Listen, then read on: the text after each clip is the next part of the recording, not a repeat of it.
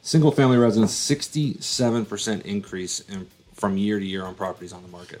It's Yeah. a huge number. This is Las Vegas Real Estate Now with local real estate expert Harvey Blankfeld. Thoughts, Rick, on the, what's happening?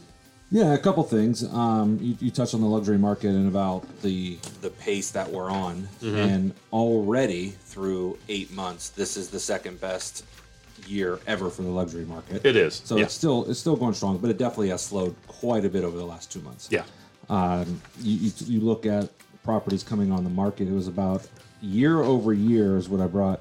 Single family residence, sixty seven percent increase in, from year to year on properties on the market. It's a Yeah. huge number. Yeah.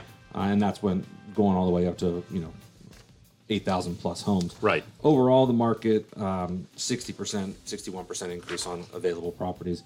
You touched on the median price as well, and we're, we're seeing that. I don't want to call it a free fall, but it's definitely falling. yeah, I don't I don't think it's like free fall at all. I think it's definitely an adjustment. I mean, no question. Yeah, and it's a slight adjustment when you look over month to month. It was about a three, three and a half percent Right. change. Yep. it, it's it's we're probably going to continue on that trend for a little while, um, but not a dramatic one that everyone has been saying that it's going to Yeah. just just fall and we're not going to we're going to see very low prices. I don't I don't see that happening like you like you've said.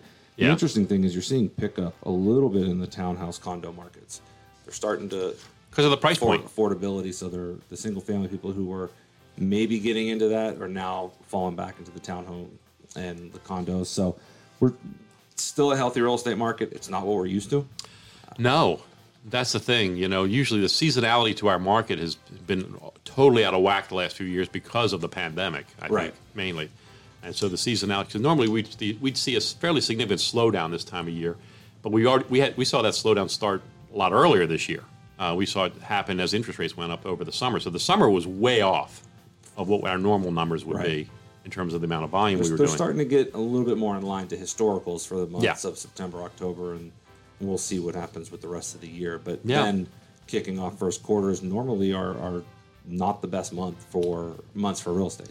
You've been listening to Las Vegas Real Estate Now. If you ever have a question about real estate or any of the other topics we cover, just call me off air or text me at 702 203 1165. You can also check us out on the web at lvrealestateradio.com or on our handle on social media at lvrealestateradio.